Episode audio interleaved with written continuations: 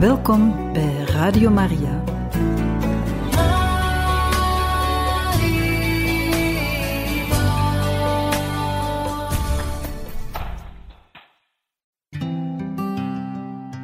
Pelgrim in eigen land. God brengen en ontmoeten onderweg. Gebracht door uw mede-pelgrim Kevin.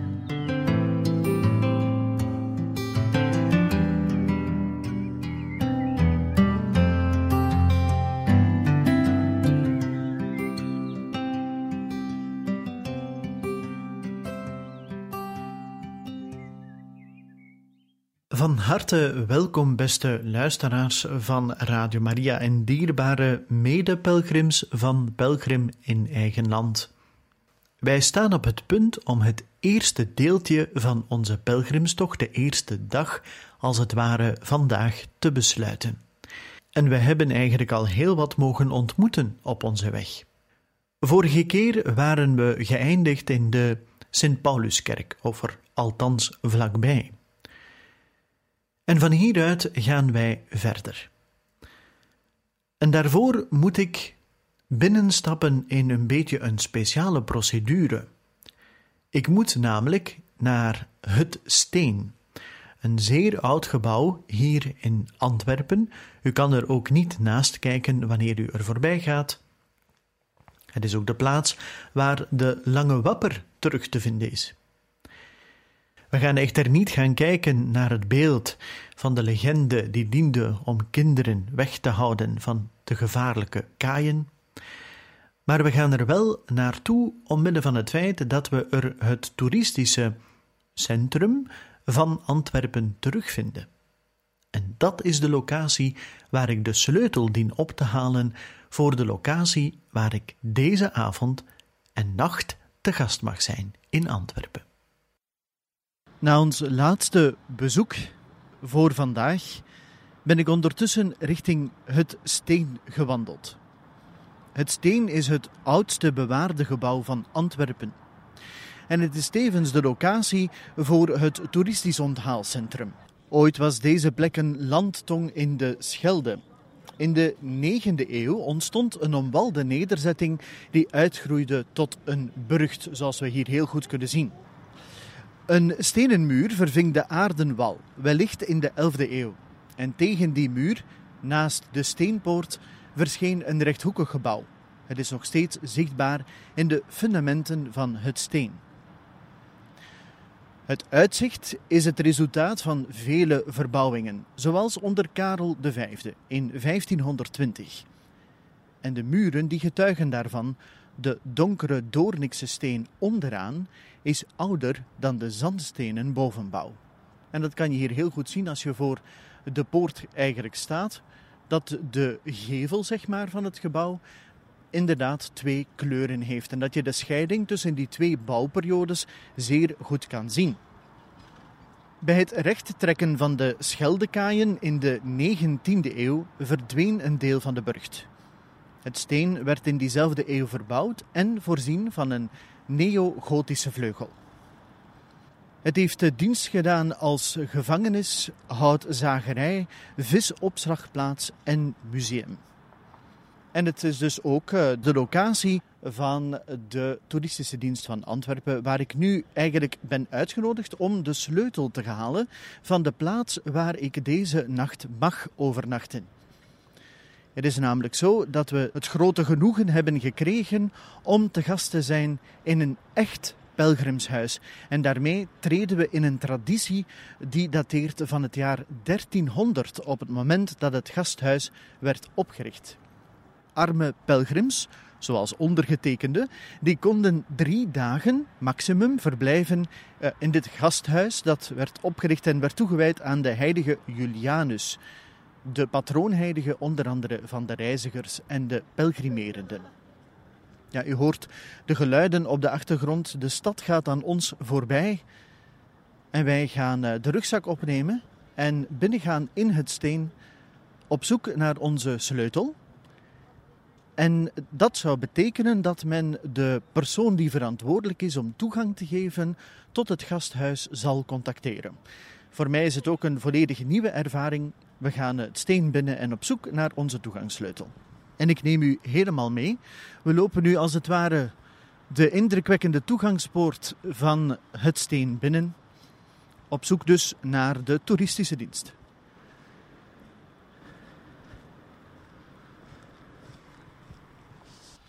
Zo, ik ga hier onmiddellijk iemand uh, aanspreken. Een goeiedag mevrouw. Ik uh, ben onderweg als pelgrim van Radio Maria momenteel. En ik kom de sleutel halen van het Sint-Juliaan Gasthuis. U weet wat dat is? Ik weet wat dat is, absoluut. Um, dan moet ik even de bus gaan halen met de sleutels. En heeft u ook uw pelgrimboekje bij? Want dat gaan we dan wel afstempelen. Ik heb zelf geen pelgrimboekje, want ik ben niet onderweg naar Santiago de Compostela. Maar ze hebben mij per hoge uitzondering toch toegestaan om te mogen verblijven. Okay, perfect. Ik ga even de sleutel voor u halen en dan ga ik u uitleggen waar u precies moet zijn. Helemaal goed, dank u wel.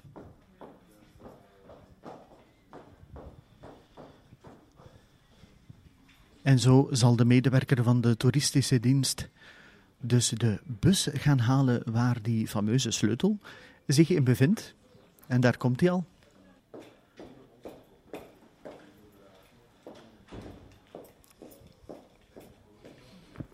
Daar is ze dan, de fameuze bus.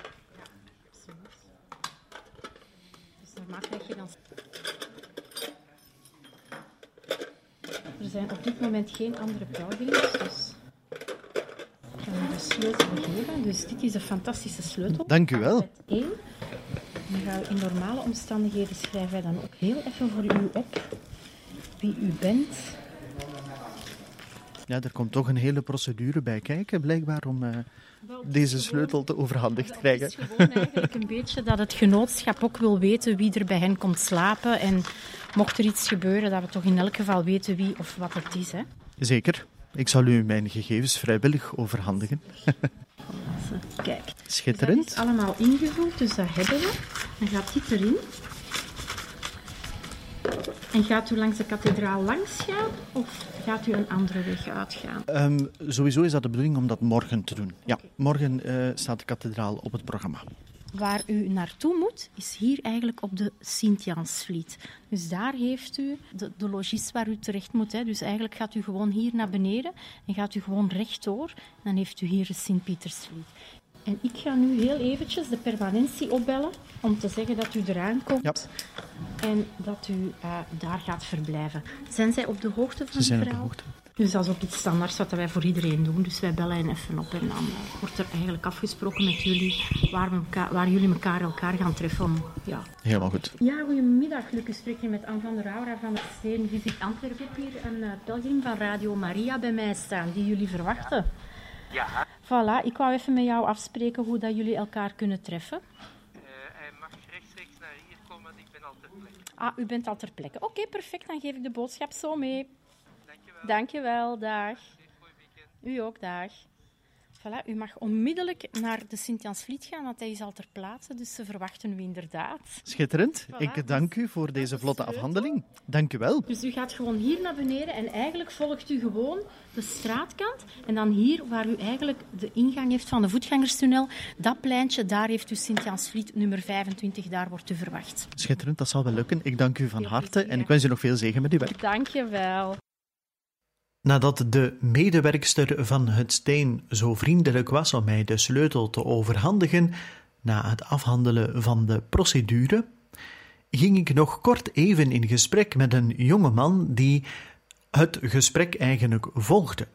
Bleek een stagiair te zijn die op dat moment stage liep in het steen. En ik ging met Jonas onder de boog van de ingangspoort van het steen even in gesprek. Ja, beste luisteraars, ik heb ondertussen de sleutel kunnen uh, bemachtigen. De procedure is voltooid. Ik heb ook mijn pelgrimsstempels ondertussen ook al gekregen. En toen ging ik eigenlijk in gesprek met Jonas, die doet uh, momenteel een uh, stage hier in het Steen. Jonas, kan je misschien jezelf kort voorstellen aan onze luisteraars en even uitleggen wat je juist studeert? Hallo, dus mijn naam is Jonas Voetschalks. ik ben 21 jaar en ik studeer travel support op Thomas More Mechelen. Voilà, zie, kort en krachtig. Dat betekent ook dat je uh, hierin staat voor welke taken?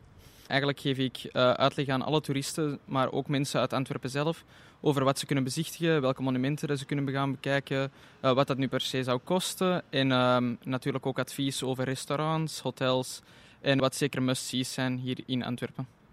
Kijk, zie, de man die we nodig hebben. Het is zo dat vele mensen komen naar hier uh, om op een of andere manier Antwerpen te bezoeken. Maar waarom is dat nu zo belangrijk voor jou om in die sector aan het werk te willen? Wat, wat boeit jou zo in toerisme?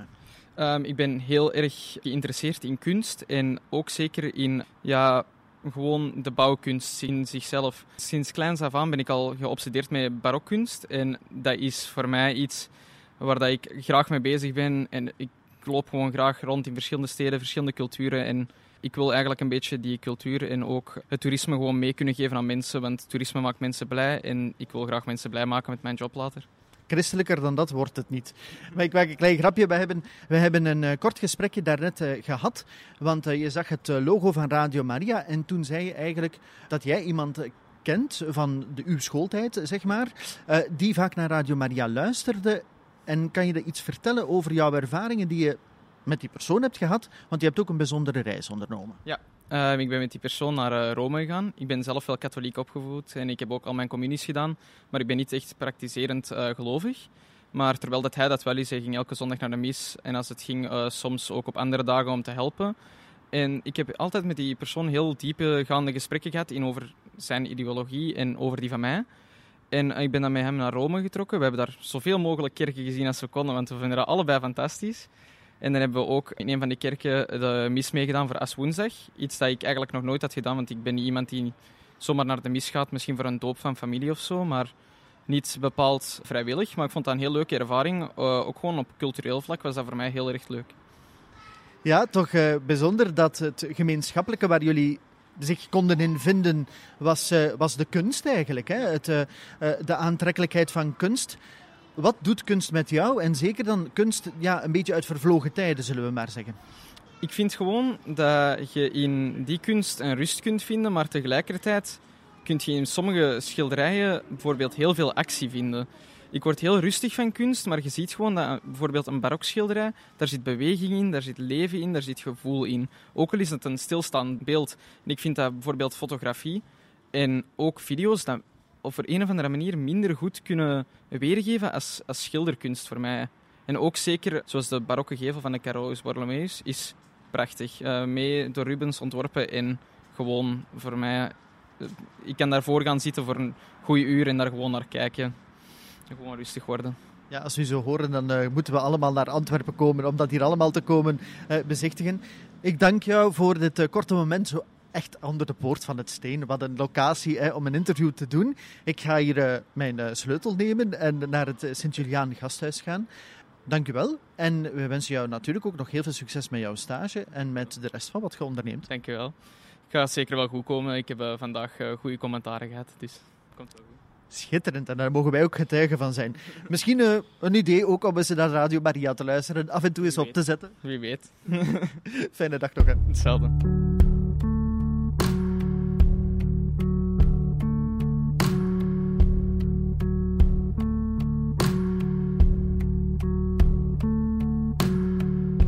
Vader God, u kent mijn naam.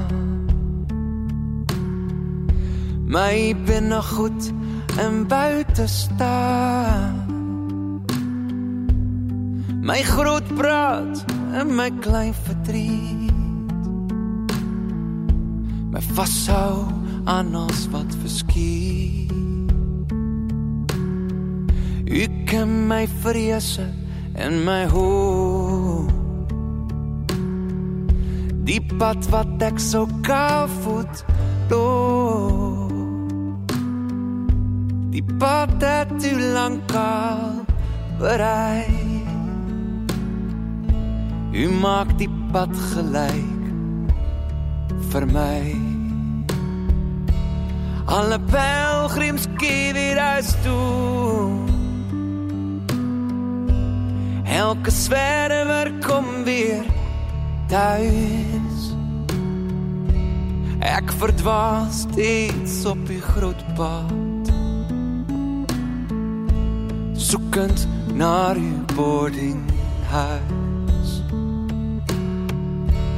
Moeder God, u kent mijn waan. Mijn ego en mijn recht staan. Die draken waarteen ik blijf.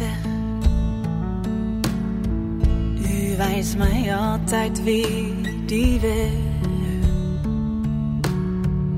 U had mij met uw licht gezien. Die leg strooi ik op iedereen. Net u weet hoe mijn toekomst lijkt. Ik heb niks, u maakt me. Alle pelgrims keer toe. Elke zwerver komt weer thuis.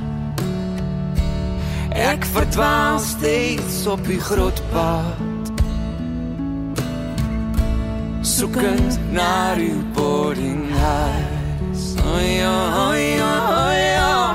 Alle pelgrims keer weer huis toe. Elke zwerver komt weer thuis. Verdwaal steeds op uw groot pad. Zoekend naar uw boardinghuis. U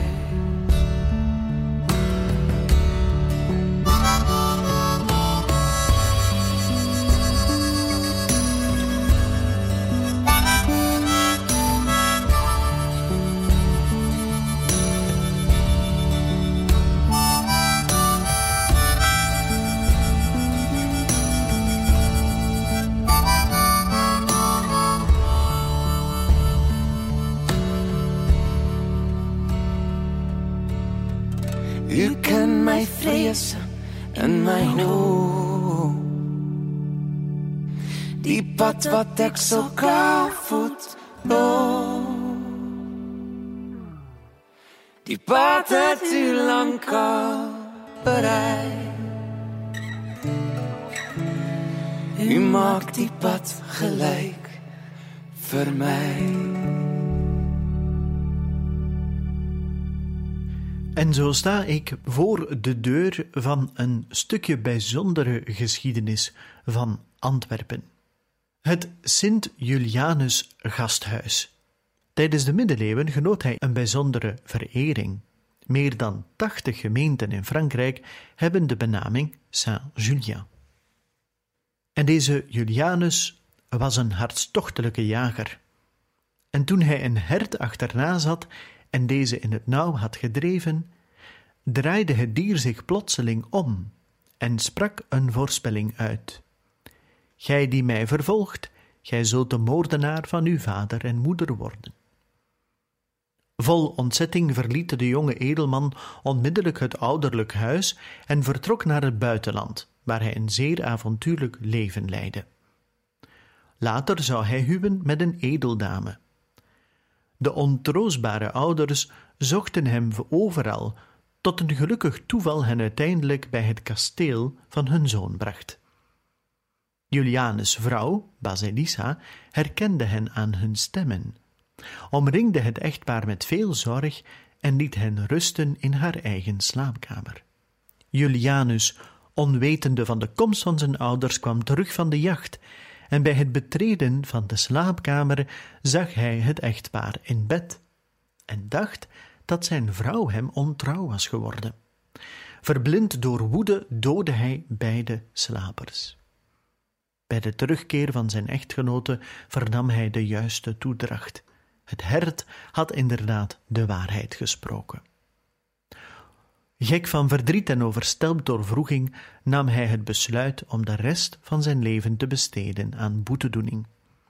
Beiden verzaakten aan hun welstand en vestigden zich aan de oever van een gevaarlijke rivier, waar zij een herberg voor de reizigers bouwden en Julianus veerman werd. Op een winteravond, tijdens een zware storm, weerklonk op de andere oever hulpgeroep. Uit naastenliefde snelden Julianus en zijn vrouw ter hulp. Hij roeide terwijl zijn vrouw met de lantaarn bijlichtte. Zo brachten zij een arme leproos in veiligheid. De man was verkleumd en kreeg de beste zorgen. De Melaatse maakte zich vervolgens bekend en voorspelde het spoedige einde van hun boetedoening met de eeuwige zaligheid. En meteen was hij verdwenen. Julianus en zijn echtgenote hadden Christus herkend. Hij stierf samen met zijn vrouw de marteldood in 305 onder het bewind van Maximianus. En hij wordt vaak afgebeeld als een edelman samen met een valk, een hert of een zwaard als symbool van de oudermoord. Verder is hij ook de patroon van de vishandelaars, de zeelieden, de speellieden, de hooggelaars, zangers, dichters, muzici en, belangrijk voor ons, pelgrims. Zijn naamdag wordt gevierd op 12 februari en is afgeleid van de Romeinse familienaam Julia. En dat verklaart dus ook waarom Julianus de patroon is van de herbergiers en de hoteliers, en waarom hij de gastheer wordt genoemd. Er is een stichting in Rome, namelijk die van Sint Julianus van de Vlamingen, die in 1213 werd opgericht als gasthuis of als herberg. En die traditie die werd ook verder gezet, onder meer door de oprichting van de hospitalen in Vlaanderen. En in 1303 werd in Antwerpen het Sint-Julianus Gasthuis opgericht, waarna trouwens Brussel snel zou volgen met twee andere stichtingen: het Sint-Julianus Gasthuis in de Marollen en het Sint-Jacobs Gasthuis. Nu goed, vanaf de 9e eeuw trokken talloze pelgrims naar Santiago de Compostela in Spanje. Daar was immers de wonderbare ster verschenen, die in 808 Theodomir naar het graf van de apostel Jacob leidde, die in 52 na Christus doodgemarteld werd door koning Herodes Agrippa. Hij werd Jacob de Meerdere genoemd en was de neef en apostel van Jezus. In de christelijke iconografie zijn de Sint-Jacobs schelp en pelgrimsstaf zijn attributen. De slag van Clavijo in 844 door koning Ramiro I van Asturië tegen de Moren werd gewonnen met de hulp van de geheimzinnige ruiter Sint Jacobus, die sindsdien in Spanje de titel draagt van Matamoros. En zijn naamdag is 25 juli, patroon ook van de pelgrims natuurlijk. Zijn naam komt voort uit het Aramees en betekent volgeling van God. Andere steden in ons land, zoals Brugge, Lier, Mechelen, Bergen en Vilvoorde, hadden zo een toevluchtsoord voor bedevaarders. En de gastenverblijven voor mannen stonden bekend als Sint Julianus, de gastheer, en vrouwen vonden onderdak in Sint Basilissa. Laten we onze aandacht dus even richten op dat gasthuis. Want er zijn een aantal zeg maar, instellingen die aandacht zouden besteden aan het opvangen van armen, van pelgrims, van mensen onderweg en ook van melaatsen natuurlijk. Maar de reizigers die zochten dus in Antwerpen onderdak in herbergen om op krachten te komen, de paarden te verzorgen en ook proviand in te slaan. Arme bedevaarders waren echter aangewezen op de weldadigheid van stedelingen. De Antwerpse kathedraal beheerde in 1204 een domus hospitalis infirmorum, een ziekenhuis, dat het gasthuis van Onze Lieve Vrouw of Sint Elisabeth, bijgenaamd het Groot Gasthuis werd genoemd, en gevestigd was in de Pelgrimsstraat. Ida van der List, de weduwe van Gilbertus en telg van de invloedrijke familie Weinigem, was toen reeds nauw betrokken bij deze liefdadigheid van het Sint-Elisabeth Gasthuis. En met de hulp van kanunnik Jan Tukland stelde Ida van der List haar huis ter beschikking voor arme reizigers. Het pand was toen gelegen aan de poort van de Hoogstraat, de latere Sint-Janspoort. Ze behield wel het vruchtgebruik, waarvoor ze jaarlijks de behoorlijke som van vijf pond betaalde. Zij gebruikte deze inkomsten om een tweede gasthuis te huren om armen te herbergen. En spoedig zouden ook andere vooraanstaande families landerijen schenken aan de stichting.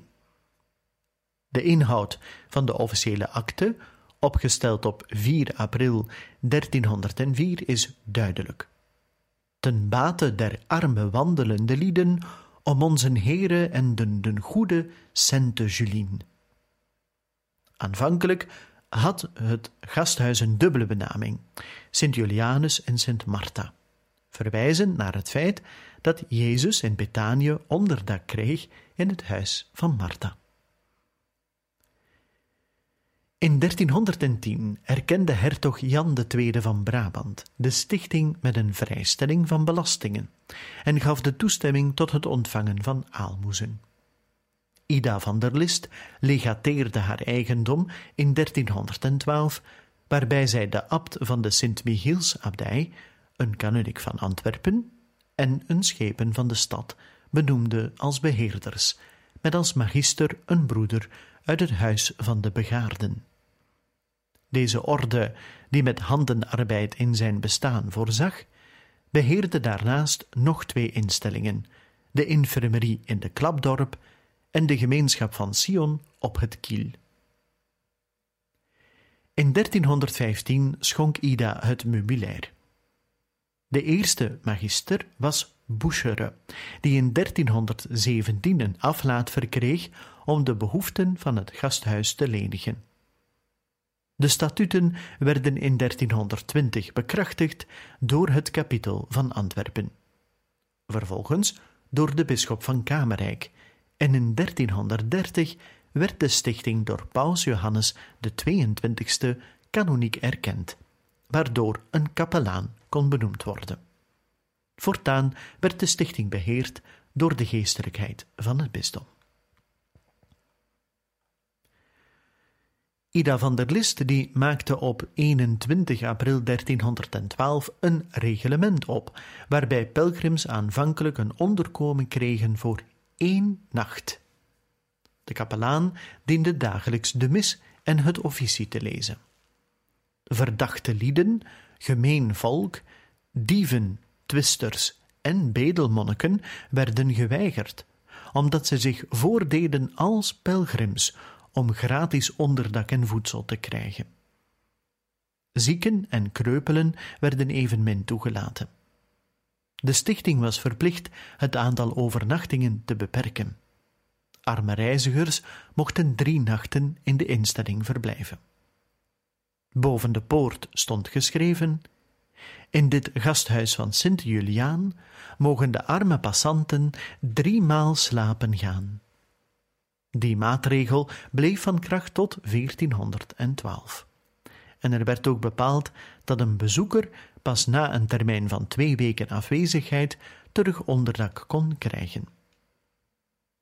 En er stond trouwens een strenge straf op wanneer dit werd overtreden.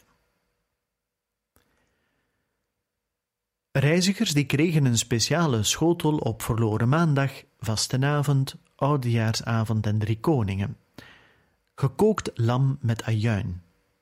Viel de feestdag op een vlees- of visloze dag, woensdag of vrijdag, dan werd paling opgediend. Op gewone dagen bestond de voeding uit een schotel bonen, roggebrood en een glas bier.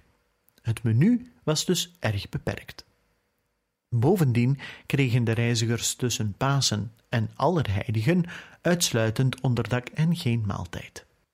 Met onze huidige levensstandaard is het moeilijk om de middeleeuwse samenleving in Antwerpen in te beelden. Zij leefden van landbouw, handel, karige productiemiddelen en verbruiksgoederen. Hertog Philips de Goede van Bourgondië, die vaardigde als eerste vorderingen uit om openbare bedelarij te reglementeren. In 1475 droeg hij een magistraat het financieel beheer op van ziekenhuizen, gasthuizen en de Heilige Geesttafels. Zo werd een eerste stap gezet naar de centralisatie van de openbare onderstand. Philips de Schone en keizer Karel zouden zijn voorbeeld verder volgen. Het beheer van het Sint-Julianus gasthuis werd uiteindelijk toevertrouwd aan vier aalmoezeniers van de Kamer van de Huisarmen, opgericht in 1458. De voorloper van het latere OCMW. Zij ontving in 1540 het beheer over al de caritatieve fondsen samengevoegd in een gemene beurse. Tijdens de godsdienstoorlogen werd het gasthuis verplicht onderdak te verschaffen aan pestleiders en Spaanse soldaten. Terwijl vroeger pelgrims uitsluitend uit vroomheid hun bedevaartstocht maakten, werden in de periode van 1584 ook misdadigers bij wijze van boetedoening op bedevaart gestuurd. Op deze wijze wilde de kerk hooggeplaatsten straffen die als misdadigers buiten het bereik van de rechterlijke macht bleven. Zo gebruikte de kerk de corrigerende bedevaart voor vrome pelgrims samen met criminelen, zodat zij samen op bedevaart zouden gaan. Dat veroorzaakte echter spanningen, waardoor de aartshertog Albrecht in 1618 een edict uitvaardigde waarbij veroordeelden niet langer werden toegelaten tot het gastenverblijf. In 1702 zou bisschop Reginald Kools de leden van de broederschap van Loreto de toelating geven tot het beheer van het gasthuis. De leden van de broederschap kenden vanuit hun ervaring de behoeften van pelgrims en waren de aangewezen beheerders van het gasthuis. Zij namen contact op met de aalmoezeniers over het gebruik van de lokalen en kregen van de stad de toelating. De gebouwen bleven evenwel eigendom van de Armenkamer. Er werd zelfs een theater ingericht voor de opvoering van passiespelen, en door hun schenkingen werkten ze de financiële tekorten weg. Op 8 april 1786 werd de broederschap van Loreto door keizer Jozef II afgeschaft. Maar zij weigerden hun welzijnswerk te staken. Op 29 maart 1790 herstelde de Brabantse omwenteling de Loretanen in hun rechten. Een jaar later herstelde de broederschap de gevel, gelegen, jawel, aan het Sint-Jansvliet, met een budget van 4000 gulden, dat volledig werd voorgeschoten door de Armenkamer.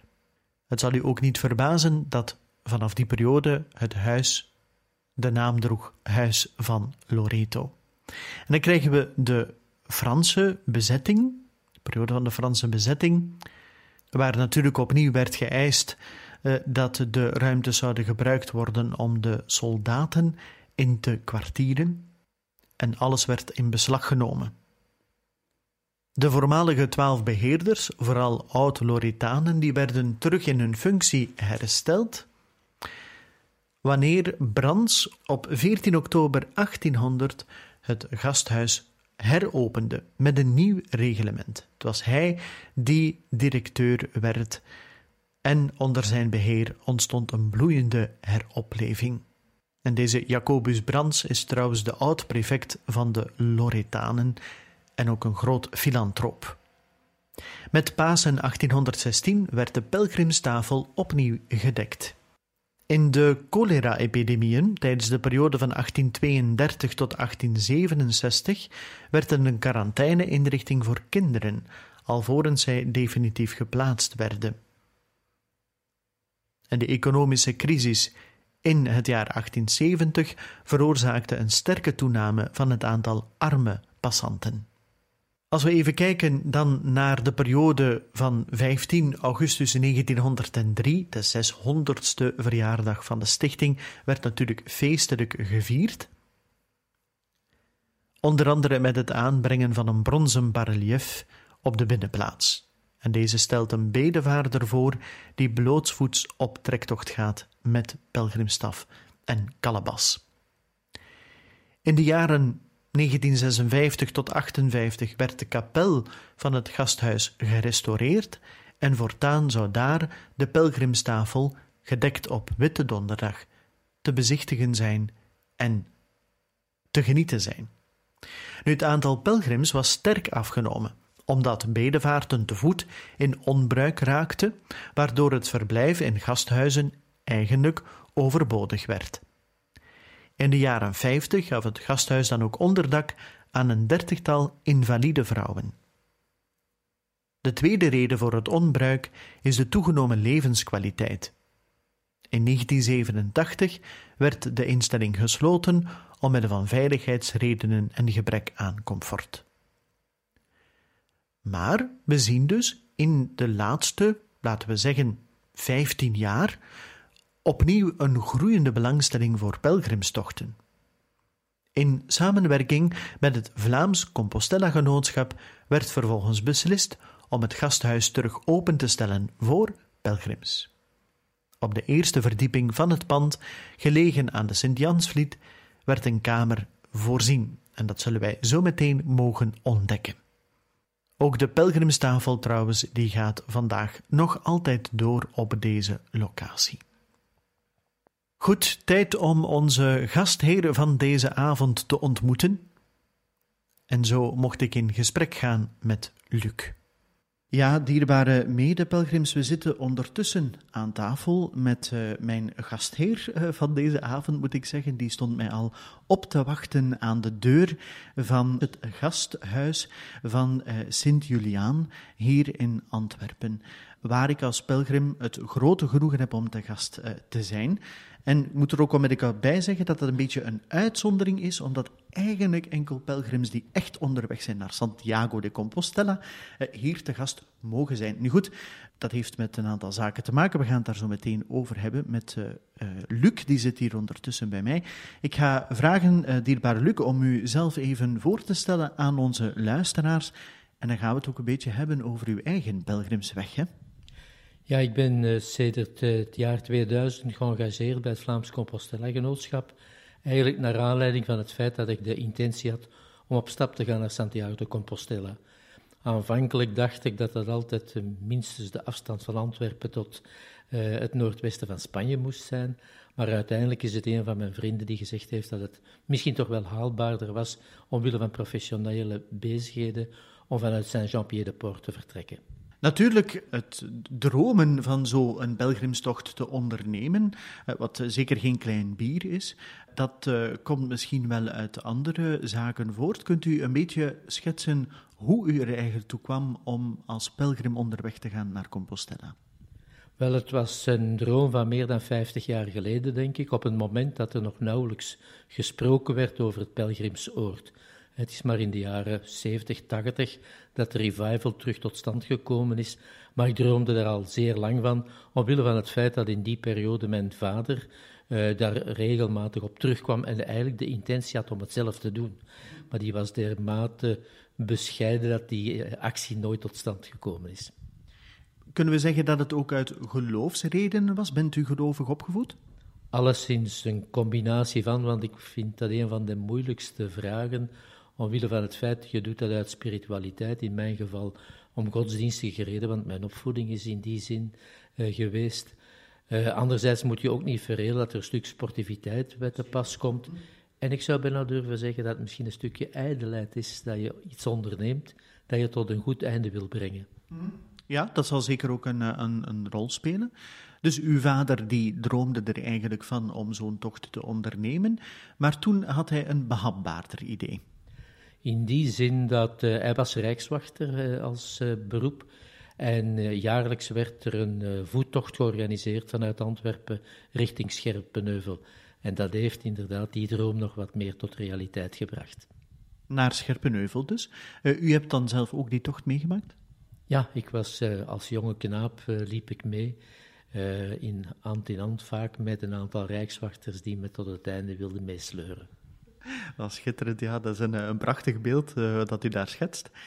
Hoe is het dan uiteindelijk verder gegaan? Want daar heeft u misschien een beetje de microben van het pelgrimeren te pakken gekregen, maar het was nog niet onmiddellijk een, eh, een, een ziekte, zal ik maar zeggen.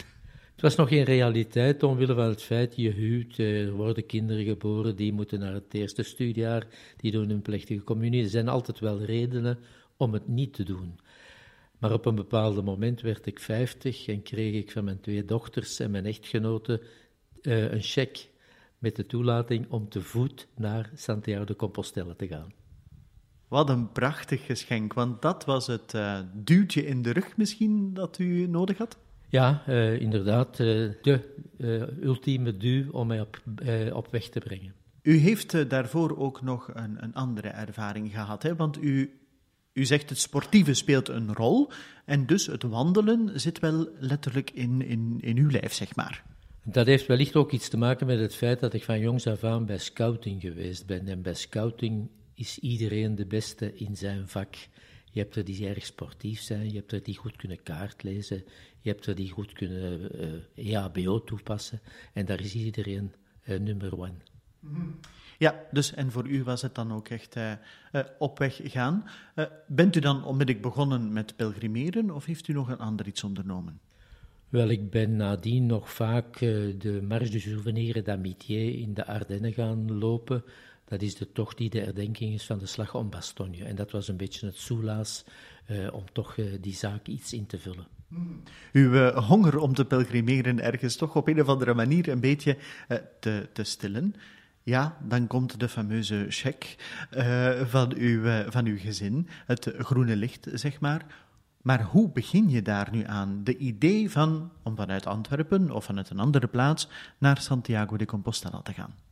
Wel, ik heb dan een aantal uh, vrienden opgezocht, waarvan dat ik wist dat die al een stukje op stap geweest waren.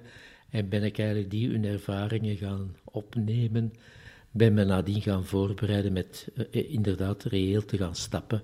Aanvankelijk zonder rugzak, nadien met rugzak. De kilometers stilaan opdrijven. Een beetje Spaanse les gaan volgen om je toch een beetje duidelijk te maken ter plekke. Uh, en, en, een aantal andere zaken nog die de voorbereiding waren om toch niet onvoorbereid op stap te gaan. Het vraagt toch wel wat, hè? Uh, als u hoort ja, hoe u zich hebt voorbereid, niet alleen fysiek, maar ook door de taal een beetje te gaan leren. Hoe is het dan uiteindelijk voor de eerste keer eraan toegegaan? Wanneer bent u vertrokken en hoe was de ervaring? Ja, omwille van het feit dat ik professioneel nog actief was, eh, kon ik mij geen drie maanden permitteren om vanuit Antwerpen te vertrekken. Vandaar dat ik uit Saint-Jean-Pied-de-Port vertrokken ben en dat ik toch, laat ons zeggen, mits een aantal uh, niet betaalde vakantiedagen te nemen, de tocht van Saint-Jean uh, kon realiseren tot in Santiago op een goede 35 dagen een goede 35 dagen. U moet toch iets vertellen over de weg zelf. Wat was de eerste ervaring, de eerste pelgrimstocht? Wat heeft dat met u gedaan? En misschien ook kan u iets vertellen over hoe het voelt om dan aan te komen in Santiago. Wel, de meeste zaken die bijblijven zijn dat alles zichzelf oplost op een bepaald moment. Je moet een oneindig uh, geloof hebben dat de dingen zich altijd wel oplossen. Twee, het feit dat je met zielsgenoten op pad gaat en dat vreemden binnen de kortste keren ook vrienden kunnen worden en met elkaar delen wat mooi is of delen wat ook wel wat minder fraai verloopt ook. Het is wel een stukje vriendschap die gekweekt wordt onderweg. Ja, de ervaring van het pelgrimeren creëert dan een soort van broederband en zusterband, want het zijn natuurlijk niet enkel mannen die deze uh, tocht ondernemen. U bent dan al die kilometers samen op weg gegaan. U komt aan in Santiago de Compostela. Wat gaat er door u heen? Ik denk dat je je daar een beetje moet op voorbereiden. Want op dat moment, eens dat je aankomt en andere kleren aantrekt, ben je pelgrim af. En dan wordt het nieuwe leven terug dagdagelijkse uh, bedoeling, waar je inderdaad met veel andere zaken rekening moet mee houden, waar je de vorige 35 dagen geen enkel verantwoording af te leggen had. Dus het is wel, uh, ja, je moet je daar toch wel wat op voorbereiden dat het geen ontgoocheling wordt op aan te komen. Sanderendaags ben je terug op je werksatmosfeer uh, en dan begint het leven terug te bollen.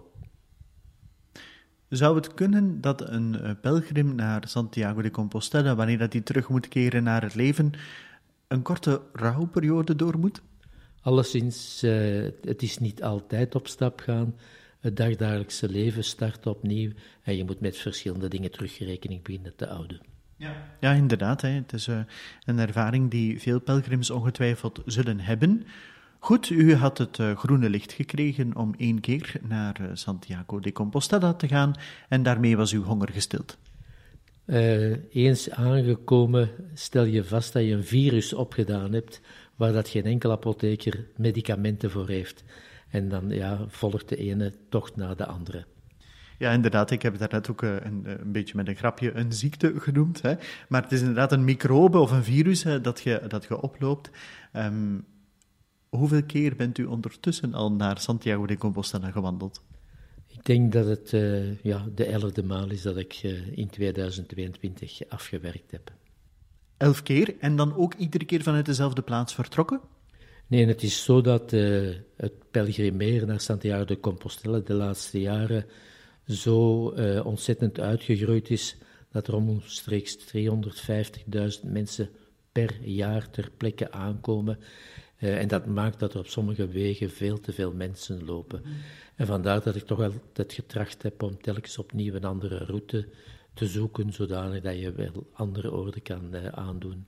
U zegt dus verschillende routes gezocht. Mag ik er dan van uitgaan dat u toch de droom hebt waargemaakt om vanuit Antwerpen zelf te vertrekken? Ja, de eerste maal ben ik vertrokken vanuit Saint-Jean-Pied-de-Port. Nadien heb ik nog een aantal tochten gedaan vanuit Sevilla, vanuit Lissabon.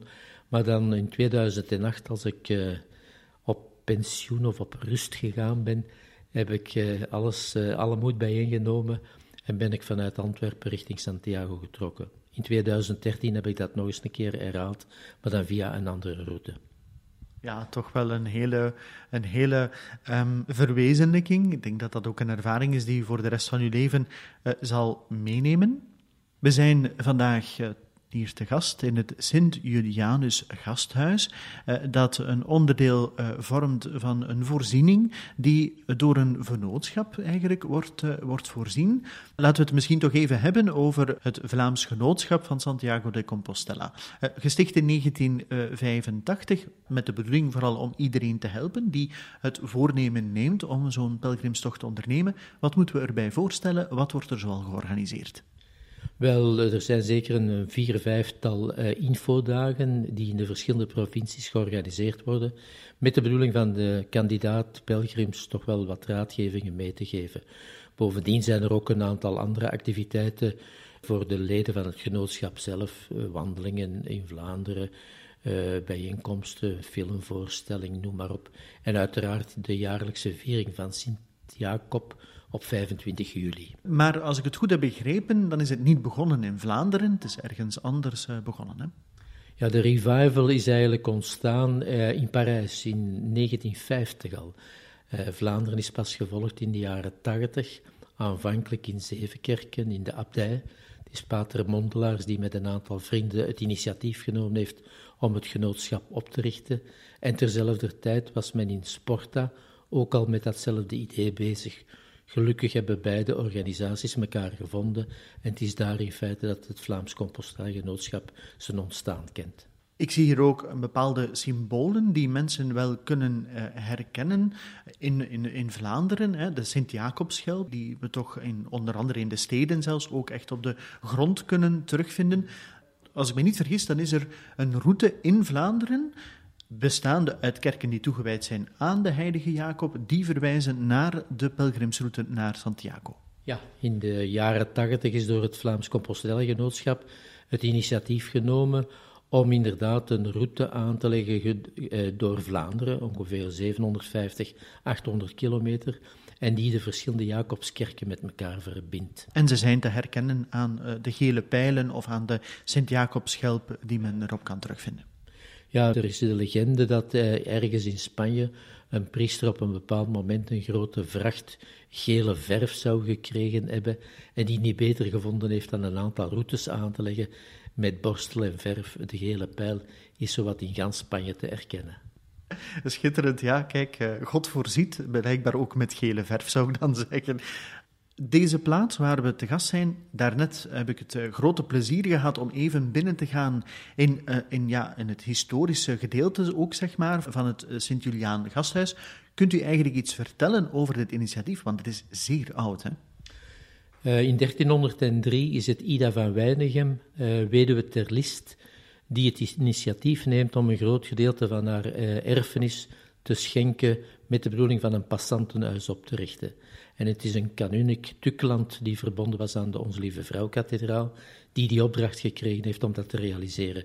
Dus vanaf 1305 zijn deze gebouwen ter beschikking gesteld om mensen die onderweg waren door gans Europa, om die op te vangen. Dus zowel passanten als pelgrims. En zo treden we echt binnen in een eeuwenoude eh, traditie hier in Antwerpen. Als ik me niet vergis, waren er bepaalde bepalingen. De pelgrims konden hier niet wekenlang blijven. Het was beperkt in de tijd. Ja, in principe konden zij maximaal drie dagen uh, hier overnachten en eten en voedsel krijgen. En de dag van vandaag blijven ongeveer datzelfde principe aanhouden. Pelgrims die zich aanbieden, mogen voor één nacht ter plekke blijven. Ik moet uh, zeggen onmiddellijk uh, dat de, het feit dat wij deze nacht hier mogen doorbrengen, is een uitzondering. Het heeft te maken met het feit dat ik niet aangesloten ben, onder andere bij het Vlaams Genootschap voor de Compostela Bedevaarten. Want dan krijg je ook een pelgrimboekje. En het is dat pelgrimboekje dat u eigenlijk mogelijk toegang geeft tot een mogelijke overnachting hier. Ja, op de meeste plekken, en wij zelf trouwens doen dat ook, eh, vragen aan de pelgrim om zich aan te bieden met een pelgrimsboekje, dus met een stempelboekje, zodat je kan opmerken dat iemand van plek naar plek ter plekke geweest is. Uh, dat is één. Ten tweede is het de bedoeling dat je ook aangesloten bent bij een Jacobsgenootschap, van waar dan ook, maar dat je je toch kan uh, legitimeren. En het is begrijpelijk, hè? want uh, u moet weten, uh, dierbare luisteraars, er zijn mensen die denken, ja, het is een goedkope manier om ergens te logeren, ook in een grote stad, die zich eigenlijk voordoen als pelgrim, maar het niet werkelijk zijn. Ja, gelukkig hebben we dat hier nog niet vaak meegemaakt, één of twee maal, denk ik. Maar we betrachten toch de procedure zo correct mogelijk na te volgen, zodanig dat we inderdaad met uh, ernstige pelgrims te maken hebben. En ik mag mij daar vandaag bij rekenen, wat ben ik blij. ja, uh, Luc, het is, uh, het is toch wel een, een, heel, een heel bijzonder iets. Ik ben zeer, zeer dankbaar aan u en aan, aan het Vlaams Genootschap van Santiago de Compostela dat ze Radio Maria de mogelijkheid hebben gegeven om, om dit mee te maken. En zo kan ik er de luisteraars ook een stuk laten indelen. Een ander iets waar we het ook moeten over hebben is Witte Donderdag. Want dat is hier een bijzondere plaats. Op Witte Donderdag heeft hier een bijzonder iets uh, dat plaatsvindt. Uh, waarover gaat het eigenlijk? Wel, uh, in de 16e eeuw zou een zekere kapitein d'Areste, een Spaans kapitein, een groot bedrag ter beschikking gesteld hebben om jaarlijks een pelgrimstafel te organiseren. Aanvankelijk op Goede Vrijdag, later is men dat gaan toepassen op Witte Donderdag. En het is die traditie die hier nog altijd jaarlijks gebeurt. En dus op de gelijkvloerse verdieping hebben we een organisatie, het Sint-Julianus Genootschap, die die traditie blijft uh, organiseren. En wij dragen daar ons steentje toe bij. Wij zelf als Vlaams Compostela Genootschap hebben hier in 2012 terug een nieuwe pelgrimsherberg ingericht. Het is uh, een traditie dat twaalf arme pelgrims, zeg maar, uh, eigenlijk konden aanzitten aan een zeer rijke tafel, uh, zich te goed konden doen aan alles wat, wat lekker was in die tijd, met echt de bedoeling om, om de mensen een stuk te laten, te laten delen in de rijkdom van die iemand anders had. Hè? Want dat is eigenlijk de bedoeling om een stukje uit te delen wat men te veel heeft. Ja, het is inderdaad de bedoeling om beoeftigen te helpen. Uh, trouwens, tussentijds is uh, dit gebouw ook nog gebruikt geweest om alleenstaande moeders op te vangen met kinderen en zo. Dus die traditie is altijd toch wel in ere gehouden. Ja, prachtig. En wij mogen hier uh, te gast zijn. Ik hoop misschien morgen ook nog eens met een van de medewerkers hier van het uh, gasthuis te kunnen spreken. We zullen zien of dat uh, mogelijk is. Maar hoe dan ook, ik ga alleszins een, een, een mooie pelgrimsnacht tegemoet. dankzij de mogelijkheden die, die men hier heeft gegeven. Luc, staat er nog een pelgrimstocht in, in de agenda? Droomt u ervan om het toch nog een keer te ondernemen? De intentie is er alleszins, maar uh, twee jaar geleden ben ik samen met mijn echtgenoten op stap geweest. Vanuit Porto zijn we toen vertrokken richting Santiago. En na een tiental dagen schitterend stappen is mijn echtgenote gestruikeld en heeft daar inderdaad wel wat uh, problemen aan overgehouden. Dus voorlopig uh, zal het een droom zijn die wellicht volgend jaar misschien toch nog kan gerealiseerd worden. Wij wensen het u alvast toe. Ik denk dat er ongetwijfeld enkele zijn die misschien zelf ook de tocht hebben ondernomen. Wel, u kan het meenemen in uw uh, gebedsintentie uh, dat Luc het toch uh, zou nog eens zou kunnen ondernemen. Luc, nogmaals dank voor de gastvrijheid die we hebben mogen genieten hier bij een lekkere tas thee trouwens. dank u wel ook voor, u, voor uw getuigenis en voor al het werk dat u doet. Met veel plezier.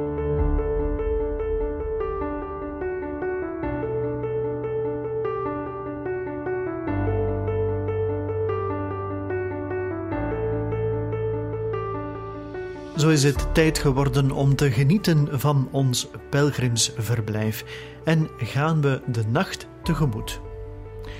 In een volgende aflevering, dierbare luisteraars, gaan we natuurlijk ontwaken. Tijd voor onze tweede dag in Antwerpen en trekken wij verder richting de Onze Lieve Vrouw Kathedraal. Dat is voor een volgende keer. Ik hoop dat u dan samen met mij opnieuw de wandelschoenen aantrekt en verder deze stad van Antwerpen verkent. Graag tot een volgende keer.